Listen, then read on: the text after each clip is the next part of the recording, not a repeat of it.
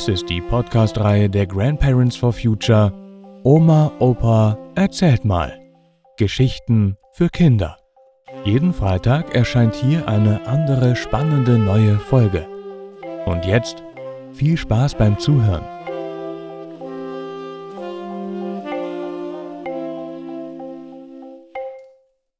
Kinder sollen fragen. Nachdem meine Eltern 1955 endlich für uns eine eigene Wohnung bekommen hatten, fühlten wir uns wie Gott in Frankreich. Wir hatten ein großes Esszimmer, ein Wohnzimmer für gut, das meinem Vater als Rückzugsraum diente, wenn er spät abends aus seiner Werkstatt kam, ein Kinderzimmer und ein kleines, halbes Zimmer, in dem meine Eltern schliefen. In jedem Zimmer, bis auf das kleine, stand ein schöner alter Kachelofen. Die Toilette war auf halber Treppe und wir bekamen zwei Kellerräume zugewiesen, einen für die Kohlen und das Holz, den anderen für Lebensmittel wie Kartoffeln, Kohl, Mohrrüben und anderes, sowie die Einmachgläser und sonstigen Konserven. Unter dem Dach gab es einen riesigen Trockenboden, auf dem alle Mieter ihre Wäsche trocknen konnten, welche in der Waschküche im Keller mit Hilfe eines großen Kessels, der mit Kohle beheizt wurde, gewaschen wurde. Auf dem Boden bewahrten wir auch unsere Zeltausrüstung und alten Kram auf. Warmes Wasser gab es in der Wohnung nicht, nur einen Wasserhahn mit kaltem Wasser in der Küche. Wenn wir warmes brauchten, wurde das auf der großen Kochmaschine erhitzt. Wir hatten auch keinen Kühlschrank, sondern bewahrten unser Essen in der Speisekammer hinter der Küche auf. Und großer Luxus, wir hatten einen Balkon, den man von der Küche aus erreichen konnte und von dem aus man sämtliche Balkone und Hinterhöfe der Nachbarstraße einsehen konnte. Da meine Eltern nun endlich ihr eigener Herr waren und auf niemanden mehr Rücksicht nehmen mussten, wie sie meinten, luden sie häufig ihre Freunde aus dem Lüneburger Madrigalchor auf ein Glas Wein ein. Diese kamen gern, hatte mein Vater doch ein Klavier, eine Gitarre und mehrere Flöten, auf denen er gut spielen konnte.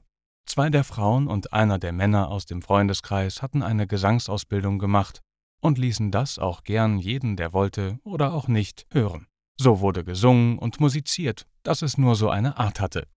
Aber insbesondere, wenn der Abend fortschritt, wurde auch debattiert, und zwar sehr laut, so dass wir Kinder nicht anders konnten, als alles mitzuhören. Ein Thema, das immer wieder auftauchte, waren die Juden.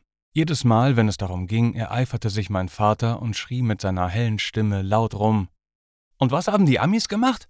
Die haben ihre ganze Urbevölkerung abgeschlachtet. Und was ist mit den Palästinensern? Die wurden aus ihren Häusern vertrieben, und daran ist der Tommy schuld. Mit Tommy bezeichneten die Deutschen damals die Engländer. Die sollen sich mal schön an ihre eigene Nase fassen. Ich erinnere mich, dass eine der Frauen laut und schrill rief Aber wo sollten Sie denn hin? Sie mussten doch irgendwo unterkommen. Und dann sagte auch einer der Männer etwas, er hieß Ernst, aber er sprach leise, so dass ich nicht verstehen konnte, was.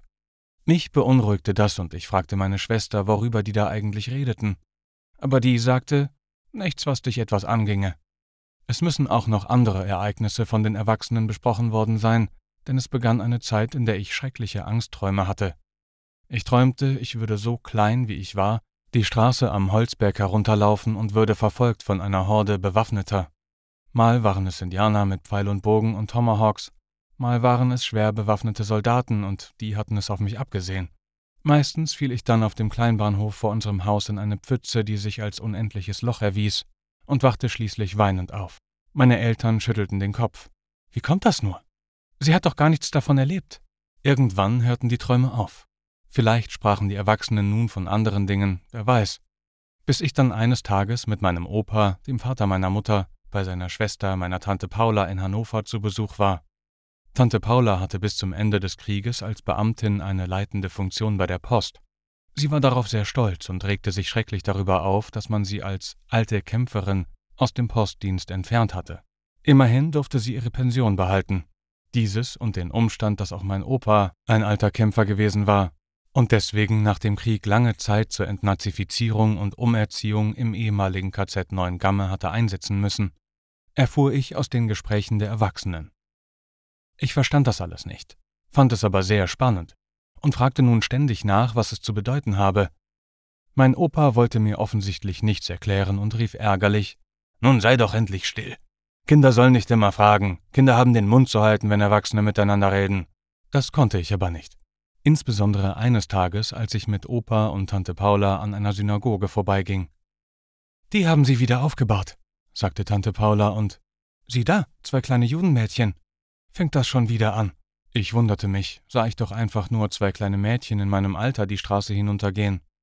Was ist ein Judenmädchen? Und was ist eine Synagoge? wollte ich wissen. Aber Opa hatte nun endgültig genug und zerrte mich hinter sich her, wobei er vor sich hin schimpfte.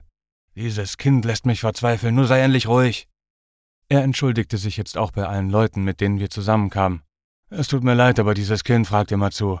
Sie fragt und fragt, ich kann dagegen nichts machen. Als ich wieder zu Hause war, erzählte ich meiner Mutter davon und fragte nun sie, was es auf sich habe mit den Judenmädchen. Meine Mutter fand gar nichts dabei und gab mir bereitwillig Auskunft. Die Juden seien eine besondere sogenannte Rasse, die vor dem Krieg in Deutschland verfolgt worden sei. Man habe viele von ihnen umgebracht. Letztendlich seien sie auch nicht anders als alle anderen. Sie selbst habe nie verstanden, warum das alles. So sei ihr Freund Ernst aus dem Chor ein Halbjude sein Vater sei in einem Konzentrationslager umgebracht worden, er selbst habe aber in der Familie seiner Mutter, die keine Jüdin sei, untertauchen und so überleben können. Ich würde ja selbst sehen, dass Onkel Ernst und sein Sohn Wolfgang, der in meinem Alter war, kein bisschen anders seien als wir. Ihr Vater und Tante Paula seien da leider sehr verbohrt, aber meine Oma sei gar nicht so. Sie habe viele Jahre in einem Kaufhaus gearbeitet, das einer jüdischen Familie gehört habe, und sei dort sehr gut behandelt worden.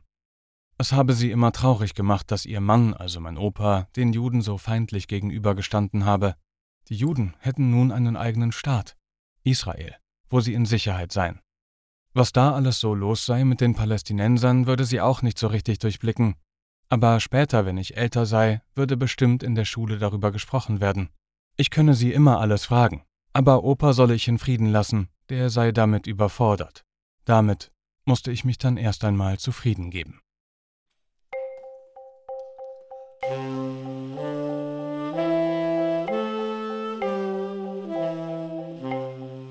Das war Kinder sollen fragen.